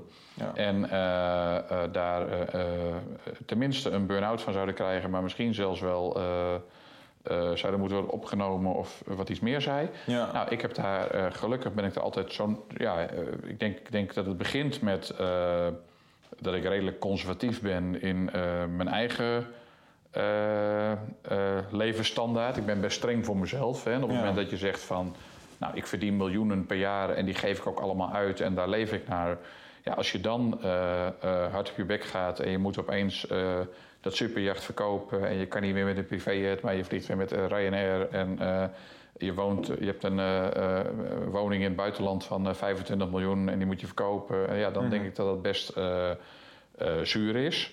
Ehm, ik heb eigenlijk altijd een ja, een zodanige buffer aangehouden dat ik privé. ik vind het altijd belangrijk om wat ik nu doe, de rest van mijn leven te kunnen blijven doen. En dan Ja. liefst elke keer een beetje meer. Maar in ieder geval ehm, eh, eh, een relatief beperkt gedeelte van wat je zou kunnen uitgeven, eh, uitgeven. Eh, omdat, om, omdat als je wat mindere tijden hebt, dat je in ieder geval je privé, eh, je privé fee, CQ salaris in stand kan houden. Mhm. Maar ik denk nog veel belangrijker dat je, ja, ik wou zeggen mindset moet hebben, maar ik denk niet dat je die. Je kunt je dat niet aanleren, je zit zo in elkaar of niet. Hè? Maar ik blijf Ja. altijd kijken van, ook in de tijd dat ik ongeveer op nul stond. Van ja, oké, ik sta hier nu. Uh, ja, ik stond vorig jaar ergens anders, ik sta, maar daar sta ik niet meer. Ik sta nu hier. Mhm. En hoe kom ik van nul weer naar uh, uh, 10 of 20 of 30? Ja. Ehm, en uh, ja, welke middelen heb ik nog wel? Nou ja, het begint bij dat als je denkt dat je een goed gezond verstand hebt en veel werklust. Mhm. nou ja, oké, hoe ga ik dat zo effectief mogelijk inzetten? Nou, in mijn geval. Ja.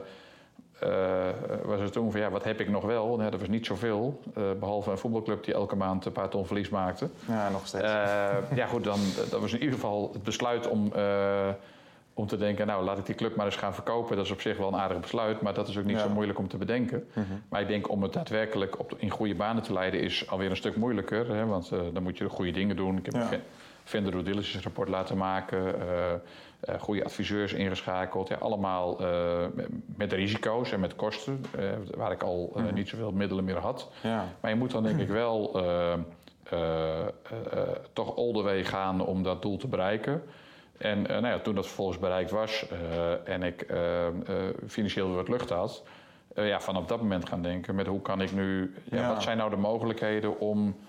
eh, ik had weer een... Mijn initiële idee was ik ga in... eh, eh, drie private equity fondsen investeren. Ik ga een beursgenoteerde portefeuille opbouwen en onderhand weer een, een bedrijf proberen van, van klein groot te maken. Mhm. Pas halverwege de rit, toen ik door had hoeveel geld er in private equity te verdienen was.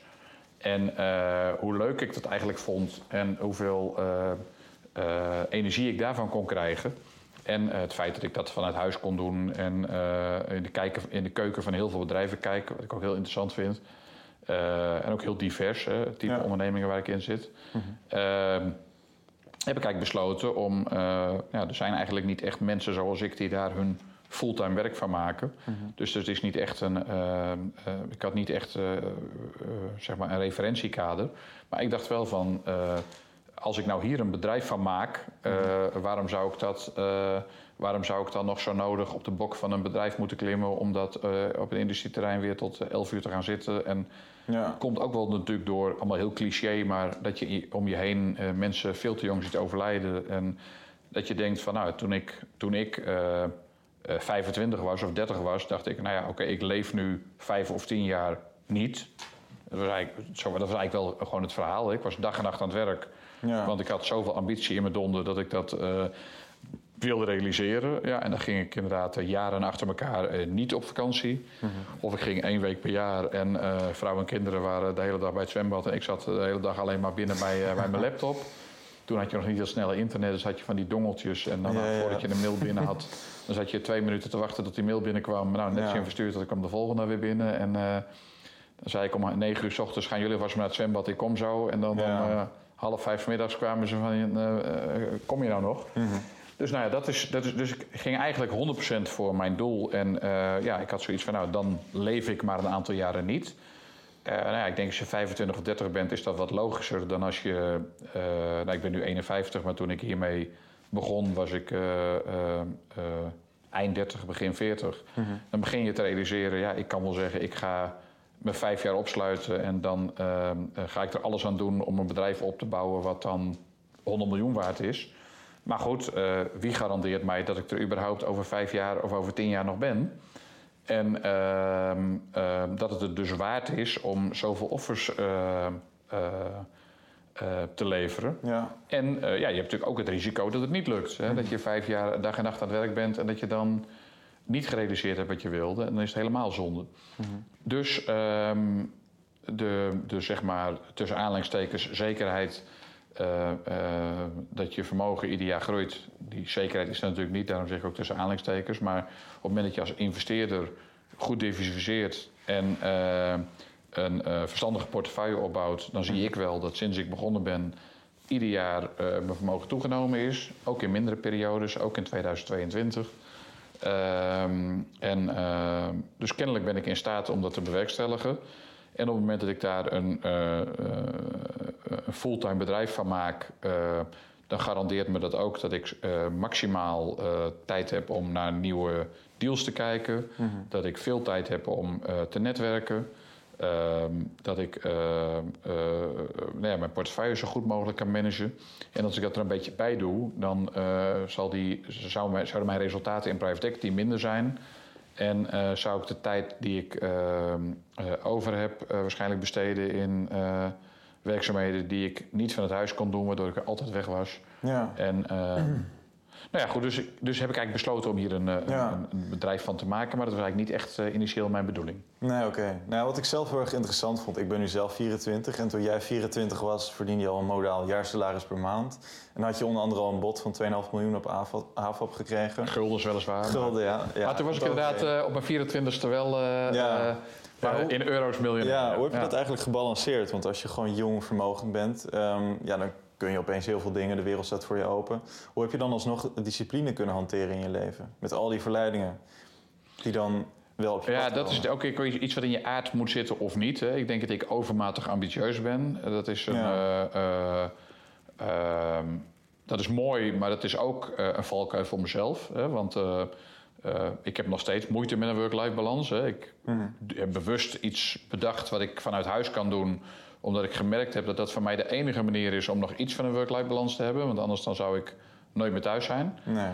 Uh, dus ja, ik denk dat, en, en uh, ook nu, hè, uh, ook vrienden van me zeggen wel eens, ja, wat doe je het eigenlijk voor? Want als je morgen stopt, dan hoef je nooit meer te werken. Nou, dat is ook zo. Mensen vragen mm -hmm. als wij, moet jij dan zo hard werken? Ja, ik snap hoe ze het bedoelen, maar ja. natuurlijk moet dat niet. Maar uh, ik vind het leuk en ik haal daar ik zou het vreselijk vinden om rentenier te zijn en nou, vanaf morgen de hele dag op stand te liggen. Ja. Uh, als je, vakantie is ook alleen vakantie als je het niet altijd hebt. Ja. En uh, dan geniet je er denk ik ook maximaal van. Ik heb denk ik ook die prikkel van goede deals en successen nodig om gelukkig te zijn. Ja, dat klinkt misschien wat, ja. misschien, misschien, wat gechargeerd, maar mm. ik denk wel dat ik die, die prikkel wel nodig heb. Ik vind het in ieder geval prettig om die prikkel te hebben. Mm.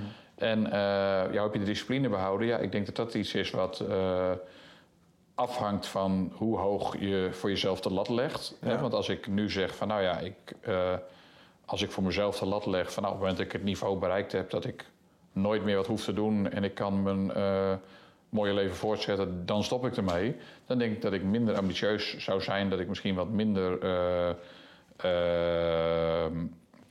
gedisciplineerd zou zijn. -hmm. Maar ik, um, ik heb voor mezelf de lat hoog gelegd. Ik wil naar mezelf ook laten zien dat ik geen one-trick pony ben. Hè, dat ja. ik niet een, een bedrijf opgebouwd heb wat... Misschien komt het ook wel door dat uiteindelijk AFAP niet geworden is wat ik ervan verwacht had. Mm. Dat ik mezelf wil bewijzen dat het niet een soort van toevalligheid is dat ik in één type business in staat ben om iets heel groots op te bouwen. Maar dat, uh, dat dat dan kennelijk het enige, enige kunstje is wat ik kan. Mm. He, ik denk dat ik mezelf inmiddels bewijs en heb bewezen dat ik uh, geen one-trick pony ben. En dat nee. vind ik leuk. En ik vind mm. het ook leuk om nou, mezelf te laten zien dat ik kennelijk een goede ondernemer ben. Mm. Uh, dat ik in staat ben om nog steeds hard te groeien. En um, nou ja, dat is eigenlijk heel abstract allemaal. Want op het moment dat ik dan daadwerkelijk vijf of tien keer zoveel zou hebben als nu, dan is er ook niet één doel. Dan, mm -hmm. ik, ik, heb geen doel om een grote boot te kopen of een uh, privéjet of uh, mm -hmm. uh, een vijf keer zo groot huis op Mallorca. Want dan heb ik zoiets van ja, dat, dat, is, dat is ook allemaal weer ballast. Ja. Maar ik vind, het lijkt me wel heel leuk als je als je meer hebt, dan heb je meer fiches. Dan kun je het spel groter spelen. Mm. En het spel groter spelen, dat vind ik leuk. En ja, uh, ja ik zie een beetje het monopolie van als je een hele stapel met uh, bankbiljetten hebt, dan kun je mm -hmm. overal hotels opzetten. Ja. Nou, dat kan niet als je. Uh, maar ik zie het ook wel als monopolie van nou, als het een keer tegen zit, welke kaartjes kun je dan omdraaien? Mm -hmm. En hoe kun je dan je strategie alsnog laten doorrollen? Ja. Dus ik, ja, ik zie het echt wel een beetje als een, als een spel wat ik speel. Het is ook heel abstract, hè, want je investeert uh, eh, 3 miljoen daar en 1 miljoen daar. En ja, het is toch een beetje mm -hmm. alsof het monopoliegeld is. Want ja. je het weer te, als je het weer te weinig abstract bekijkt, maar te veel van joh, realiseer je eigenlijk wel hoeveel 3 miljoen is. Dan zou je misschien ook weer uh, dichtklappen en die beslissingen uh, minder mm. makkelijk nemen. Dus ik probeer het wel zo zoveel mogelijk als een soort van monopoliegeld te zien. Ja. Maar dat komt ook omdat ik. kijk, die 90% die ik geïnvesteerd heb, uh, die doe ik ook met een gerust hart. Omdat als bij wijze van spreken die hele private equity portefeuille nul waard zou worden... ik met die andere 10% ook nog eh, heel erg lang in staat ben om mijn huidige leven gewoon eh, vol te houden. Mhm. En ehm, ja, dus, dus ik denk dat die discipline eh, eh, eh, gedreven is door ambities, eh, ook gedreven is door ehm, jezelf niet al te gek te maken en eh, niet per se eh, eh, tien dure auto's te willen rijden, maar Mhm. dat één ook of twee, ja, twee dan in mijn geval ook genoeg Ja. is. En nog eentje op Mallorca, maar goed, dat is al een hele oude. Ja. En, ehm, nee, maar dat is, ehm, eh, ja, dat is denk ik ook. Er komt ook door je opvoeding. Hè. Ik ben heel Calvinistisch opgevoed. En eh, doe vooral niet al te veel gekke uitspattingen. Ja. En eh, nou, ik denk dat dat, dat, dat, dat ook wel helpt. Hè. En, ehm, eh, en doordat je zelf alle euro's verdient en eh, daar jarenlang hard voor gebuffeld hebt, denk ik dat je ook eh, ehm, eh, ehm, ja, minder hele gekke uitspattingen doet, waardoor het ook makkelijker is met discipline te houden. Hè. Ja. Als je het vergelijkt met iemand die de staatsloterij wint of die eh, in de Bijlmer woont en opeens uh, profvoetballer bij Ajax wordt en uh, 800 per jaar verdient, Mhm. dan kan ik me voorstellen dat het voor diegene veel lastiger is om die eh, discipline te behouden. Mhm. Ja. Maar nogmaals, het zit vooral in eh, hoe hoog leg je de lat voor jezelf. Mhm. En eh, eh, ja, ben je bereid om daar eh, zo'n beetje alles voor te doen om daar te komen? Ja. En eh, ja, dat ben ik dan wel. Maar ik kan me heel goed voorstellen dat andere mensen die keuze niet maken. En Ja. eh, ja, eh, je leest ook wel eens, er is nooit iemand die op zijn sterrenbed zegt... had ik maar meer gewerkt. Nee. Eh, dus eh, in die zin denk ik dan ook wel eens... ja, misschien sla ik er wat in door... en Mhm. zit ik mezelf ook wel eens wat in de weg met die ambities. Ja. Maar het- ik, ik vind het heel lastig om... ik werk ook altijd en overal. Hè. Of ik eh, in Mallorca ben, of ja, mijn zoon eh, die studeert in Amerika... die gaat in mei afstuderen, dan ga ik erheen. Maar ja, wel met laptop en ondanks tijdsverschil... hou ik daar alle mails bij en... eh, Ja. ja, dan zie ik maar wat minder van de steeds. Mhm. Dus dat is een. ja, Ja. dat is denk ik in één keer hoe, hoe ik in elkaar zet. En ik denk iemand die, die echt iets wil bereiken, dat hij ook eh, behoorlijk offers daarvoor moet leveren. Ja. En iemand die die offers niet bereid is om te leveren, wat ik heel goed kan begrijpen, Mhm. eh, die moet voor zichzelf dan ook de lat wat lager leggen. Ja. ja, over die offers gesproken. Heb jij niet in Nederland ooit tegen het feit aangelopen dat je hier echt een sterke compliance cultuur hebt? Met je moet overal vergunningen voor hebben, eh, je moet ambtenaren aan het werk zetten. Ehm, Nou ja, ik heb met AFAP natuurlijk veel te maken gehad met de toezichthouders. En dat is ook een van de redenen dat ik nu bij voorkeur niet meer investeer in gereguleerde business. Omdat, Ja. eh, eh, ja, omdat het best lastig is. Mhm. Ehm, eh, maar goed, ja, daar heb je last van. Ja, en dat, daar last eh, in die zin, kijk, het heeft natuurlijk ook wel goede dingen gebracht. En eh, eh, toen er weinig regulatie was in Nederland, die periode heb ik ook meegemaakt. Eh, ja, dat was voor mij eh, koren op de molen, omdat ik daar mijn eh, ondernemerschap en mijn eh, salesvaardigheden maximaal in kwijt kon. Mhm. Maar ehm, ja, in Nederland wordt natuurlijk de consument heel erg beschermd en dat is op zichzelf een goed ding. Ja. Alleen daar eh, lijken wel wat in doorgeslagen. Ja. En als je kijkt vooral Ja. de, eh, de afvinkcultuur. Mhm. en dat zie ik ook met private equity fondsen waar ik in deelneem. Als je dan kijkt door welke hoepels je allemaal moet springen. Ja. Om, omdat compliance dat vereist. Eh, Dat wordt meer en meer en meer. Hè. En van de statuten tot aandeelhoudersregister... tot, eh, dat moet dan ook allemaal gelegaliseerd zijn. En, en toon je dat allemaal aan en dan willen ze ook nog een energierekening... om te zien dat je wel echt op dat adres woont. En als Ja. je dat dan weer aangetoond hebt... dan is er wel weer iemand anders die, eh, Mhm. die meent dat hij ook de jaarrekening moet hebben. En je blijft maar aanleveren. En, ehm, eh, maar goed, dat is eh, Ja. eh, uiteindelijk wel voor het goede doel. Mhm. Namelijk bescherming van, van, de, van, de, van, van de consument of van de investeerder dan in mijn geval. Mhm. Maar ehm, ja, daar slaan we wel wat in door. Ja. Ja, je ziet dan natuurlijk ook terug in de bedrijven Shell, Unilever, DSM, et cetera, die allemaal vertrekken. En ook vermogende particulieren die bijvoorbeeld naar Dubai gaan of, of Monaco. Ehm, heeft dat bij jou ook ooit gespeeld dat je dacht van, joh, deze belastingdruk hier, bekijk het? Ehm, nou, ik heb er wel eens over nagedacht. En ik heb natuurlijk wel eens... Kijk, eh, je wilt in ieder geval weten wat er te koop is. Hè, van, scheelt dat nou echt zoveel? En eh, eh, hoeveel scheelt het dan? En welke stappen zou ik daar moeten ondernemen? Mhm. Eh, maar goed, er komt natuurlijk meer bij kijken dan, dan dat, dat, dat ik dat besluit zou nemen. Want je hebt ook kinderen die naar school gaan. Je hebt ja. een vrouw die er wat van vindt, et cetera. Dus ik zit het wel weer heel... Kijk, in Nederland, het weer is natuurlijk waardeloos. Maar, maar, verder is er in Nederland wel heel veel ja. goed geregeld. En, maar goed, daar, voor dat goede regelen betalen we met z'n allen ook heel veel. En mm-hmm. ik ben ook lang niet altijd tevreden zoals de meeste mensen hoe zijn belastinggeld wordt uitgegeven. Nee, Um, maar um, ja, ik heb het wel eens laten onderzoeken van wat zijn dan de fiscale mogelijkheden als je verhuist en welke voordelen biedt dat. En dan zijn er inderdaad een aantal landen. Nou ja, ik heb uh, op Mallorca al een, een, huis dus. En ja, mm -hmm. als ik naar Spanje zou verhuizen, biedt mij dat echt een aantal wezenlijke fiscale voordelen.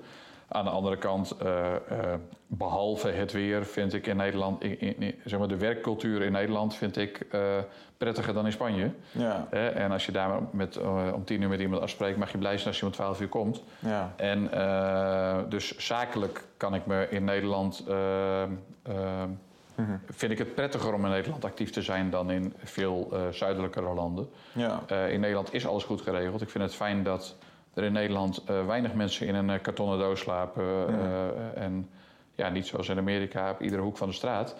En ja, daar betaal je belasting voor. Maar dat je, als je in Nederland arm bent, dat dat relatief is ten opzichte van andere landen. Ja, dan word ik misschien toch wat linkser op mijn oude dag. Maar dat, ja. dat, dat vind ik ook wel iets waar ik, waar ik wel geld voor over heb. En wat ik ook goed vind aan Nederland ten opzichte van veel andere landen. Ja. Dus ehm, als ik alleen was en geen gezin had en geen kinderen die naar school gingen, en, uh, uh, dan zou ik het denk ik wel serieuzer overwegen, omdat het allemaal wel het geval is. Uh, en ik in Nederland het, de zakelijke cultuur wel prettig vind en me daar goed in kan vinden. Mm-hmm. Ja, kies ik ervoor alsnog absoluut voor om in Nederland te blijven. Ja. Maar op de langere termijn zou ik me kunnen voorstellen dat hangt ook af natuurlijk waar de uh, fiscaliteit naartoe gaat. Mm -hmm. het is natuurlijk volop. ja, het is, het is natuurlijk aan de orde van de dag dat vermogen zwaarder belast zal moeten gaan worden en arbeid lichter. Ja. En zoals ik net ook al zei, ik ben linkser geworden op mijn oude dag. Dus ik, een aantal jaar geleden zou ik dat verafschuwd hebben. Mm-hmm. Inmiddels uh, uh, probeer ik dat te abstraheren van mijn eigen situatie. Ik heb gezegd, is dat in mijn belang? Nee, het is niet in mijn belang. Maar uh, er zit natuurlijk wel een kern van waarheid in. Dat op het moment dat mensen door middel van slimme fiscale constructies hun vermogen vermenigvuldigen en nauwelijks belasting betalen. Terwijl mm-hmm. iemand die de hele dag hard staat te metselen net zoveel betaalt als een multimiljonair die uh, uh, dat slim geconstrueerd heeft, ja. ja dan, uh, dan, dan moet je ook afvragen of dat reëel is. Hè? En dan, Mm. dan, dat is weer wat anders dan past dat in je eigen straatje. Want ja, in mijn straatje past dat vermogen zo licht mogelijk Ja. belast wordt en arbeid heel zwaar. Mm.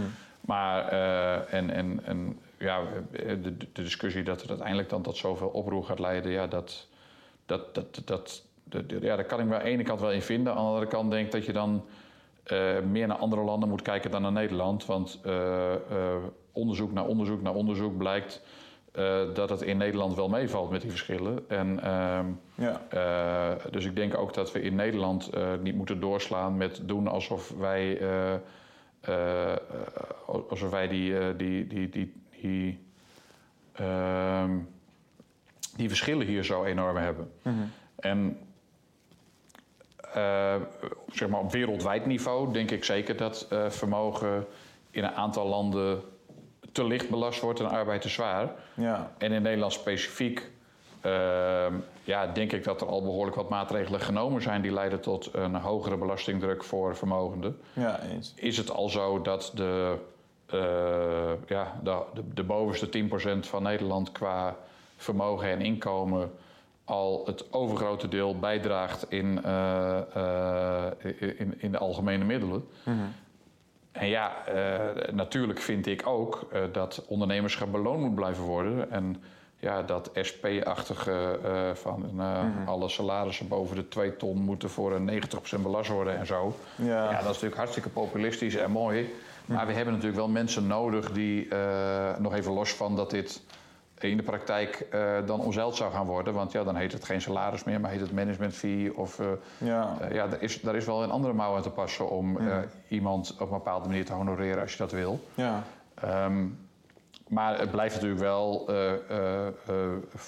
het blijft natuurlijk wel cruciaal dat mensen die risico nemen ook beloond worden. Ja, of in ieder geval de kans hebben om reëel beloond te worden. Mm -hmm. En anders gaan ze die risico's niet meer lopen. En ja, dan gaan ze geen bedrijven opzetten die veel werkgelegenheid bieden en veel vennootschapbelasting betalen. Mhm.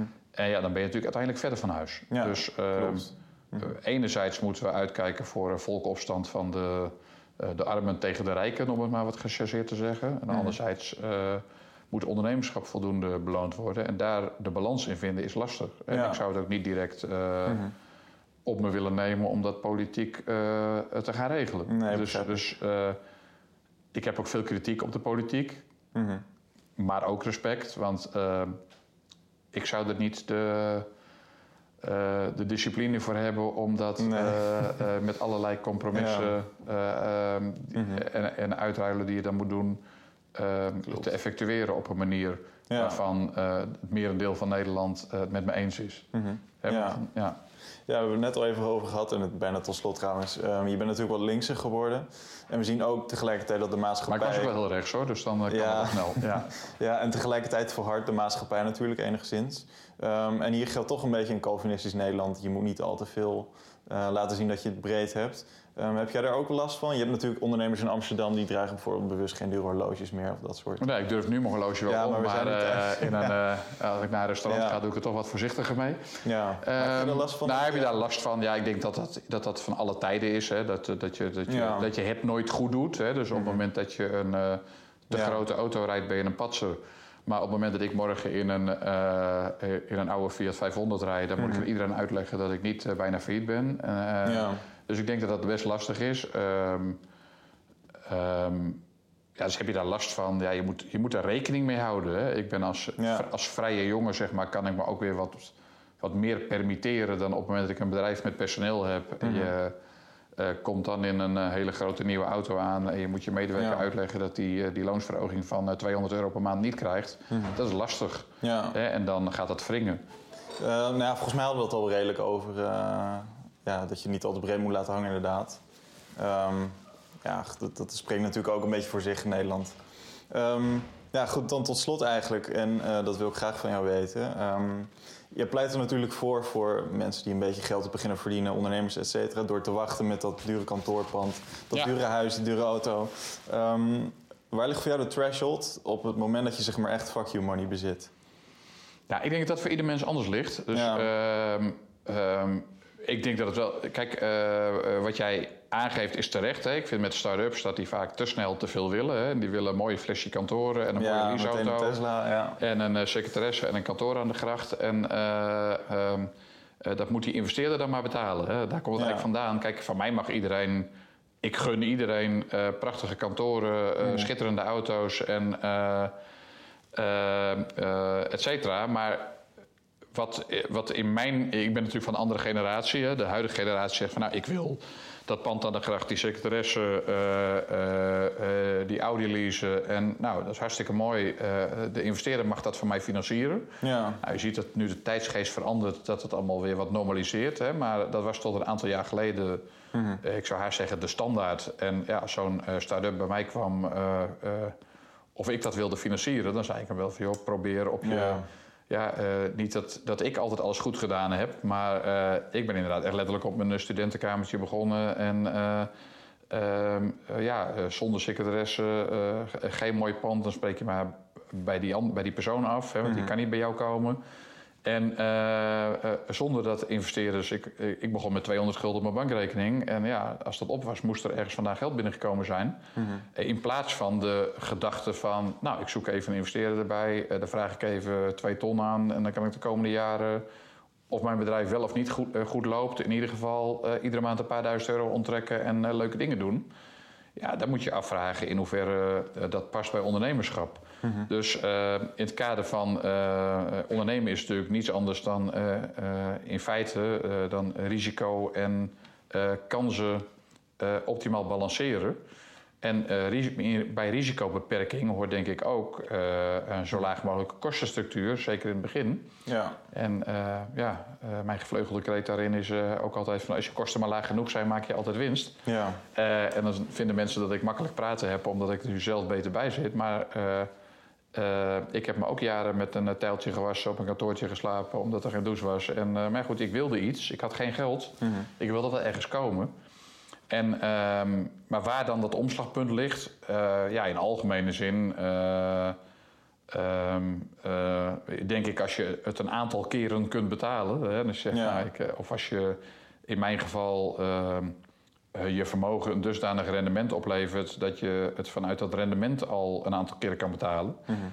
hè, maar dat is voor iedereen ook individueel en verschillend. Ja. En in mijn geval, ik vind het prettig als ik iets duurs voor mezelf koop, dat ik dat, laat ik zeggen, minimaal tien keer kan kopen. Als ik mhm. een auto van een paar ton koop, dat ik er niet één net kan betalen, maar dat ik er ook wel tien zou kunnen kopen als ik dat zou willen. Ja. dan koop ik er één. Mhm. en, ehm, ja, maar goed, dat is, dat is natuurlijk bij iedereen anders. Mhm. En, ehm, ik denk nu de fundingmarkt op slot zit, dat start-ups weer meer zou moeten denken. Ja. En ja, moeten hun behoeften zoveel mogelijk moeten uitkleden en moeten woekeren met uh, heel beperkte middelen. Ja. En het vooral van heel hard buffelen moeten hebben in plaats van zo riant gefund zijn dat ze het al even uit kunnen zingen. Ja, gewoon weer brood met de lunch. Zo is het, ja. ja. Dan tot slot, de laatste vraag. Een clichévraag natuurlijk. Maar wat is voor jou nu de definitie van geluk? Dat is inderdaad een clichévraag. uh, nou ja, uh, om dat dan ook maar te beginnen met een cliché te beantwoorden, maar het is natuurlijk wel heel gemeend, is dat dat uh, gezondheid is. Ja. En, ja, zonder goede gezondheid dan heb je niet zoveel aan centjes. Mm -hmm. er is ook een tijd geweest dat ik dacht, dat was denk ik meer als puber en als je begin twintiger bent, dat je denkt, nou als ik later heel veel geld heb, dan ben ik automatisch gelukkig. Mm -hmm. Maar ik heb gemerkt dat dat niet altijd zo is. Hè? Dat je, het, het, is fijn als je. Je kunt heel ongelukkig zijn als je altijd financiële problemen hebt. Mhm. Dat is zeker zo. Maar uh, het is comfortabel als je financiële middelen hebt. Maar het is zeker niet zo dat je daar automatisch uh, geluk uithaalt. Mm uh, als je het dan buiten gezondheid en van jezelf en van je gezin puur kijkt van nou, hoe ziet geluk eruit in, in, in materialiteit. Mhm. Ja, dan, dan ben ik gelukkig, zou ik zeggen, best snel tevreden. Dan ben ik uh, tevreden als ik uh, uh, naar een restaurant ga en kan bestellen wat ik lekker vind en een lekker wijntje erbij, zonder dat ik bang hoef te zijn dat mijn pasje het niet doet ja.